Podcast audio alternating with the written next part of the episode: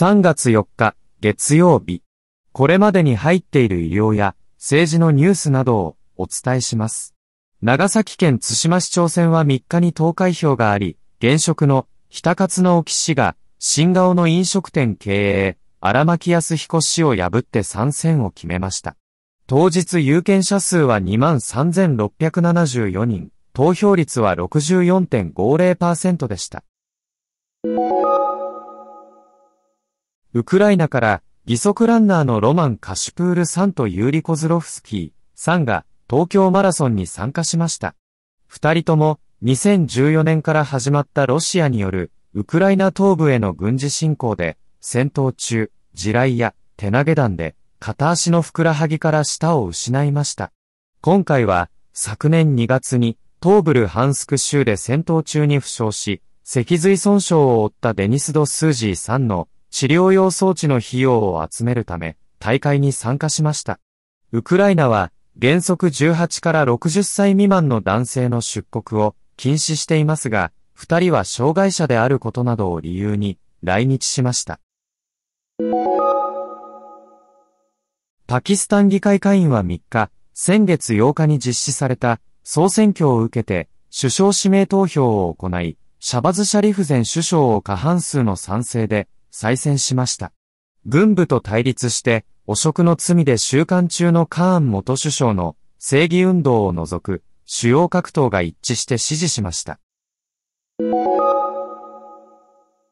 ドイツ空軍トップらによるウクライナへの軍事支援の協議内容がロシア側に漏洩していた疑惑が浮上し、ドイツ国防省は空軍内での会話を傍受されたとみて調査を始めました。ショルツ首相も2日、非常に深刻な問題だ、と述べ、迅速な調査を求めました。アメリカ政府系放送局ラジオフリーアジアは2月28日、ロシアの旅行者が3月に北朝鮮を訪れるロシア人観光客に対して注意事項をまとめたリストについて伝えました。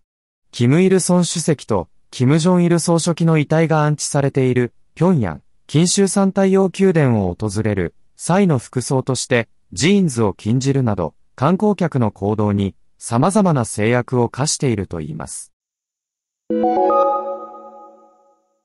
アメリカの新聞ニューヨークタイムズは2日、2月下旬に実施した最新の世論調査結果を報じました。11月の大統領選に向けた支持率では、前大統領が48%を得て、バイデン大統領の43%を上回りました。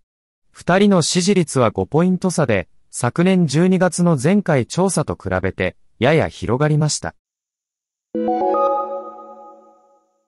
イエメン沖で先月中旬に、同国の反政府武装組織風刺の攻撃を受けて、損傷したベイーズ船籍の貨物船が沈没しました。内戦が続くイエメンで、風刺に首都サヌアを占拠され、南部アデンを拠点としている同国暫定政権の幹部が2日、X への投稿で明らかにしました。ウクライナ南部、オデーサ州の州都、オデーサで2日未明にかけて、ロシア軍の自爆型ドローンによる攻撃がありました。同州のキペル知事によると、集合住宅が被害を受けて、2日夜までに8人の死亡が確認されました。現場では捜索活動が続いており、死者は増える可能性があります。アメリカの中央軍は2日、イスラエル軍の攻撃が続くパレスチナ自治区ガザ地区の上空から食料などの支援物資の投下を開始したと発表しました。ガザでは多くの市民が極度の食料不足に苦しんでおり、支援が急務となっています。2022年にイランで女性の人権をめぐって起きた抗議デモの後押しとなる歌を歌い、昨年に米グラミー賞の社会を変えた最優秀楽曲、賞に選ばれたイランの歌手、シェルビン・ハジプールさんが同国の裁判所から3年8ヶ月の禁錮刑を言い渡されました。本人が1日、判決の内容を SNS 投稿で明らかにしました。ニュースをお伝えしました。番組をお聞きの皆さん、朝日新聞ポッドキャストには他にもおすすめの番組があります。新聞一面じゃなくても大事なこと、SDGs を話そう。月曜から金曜日まで多彩なテーマをお届けします。どこかの誰かの人生の匂いがする番組とリスナーさんから好評です。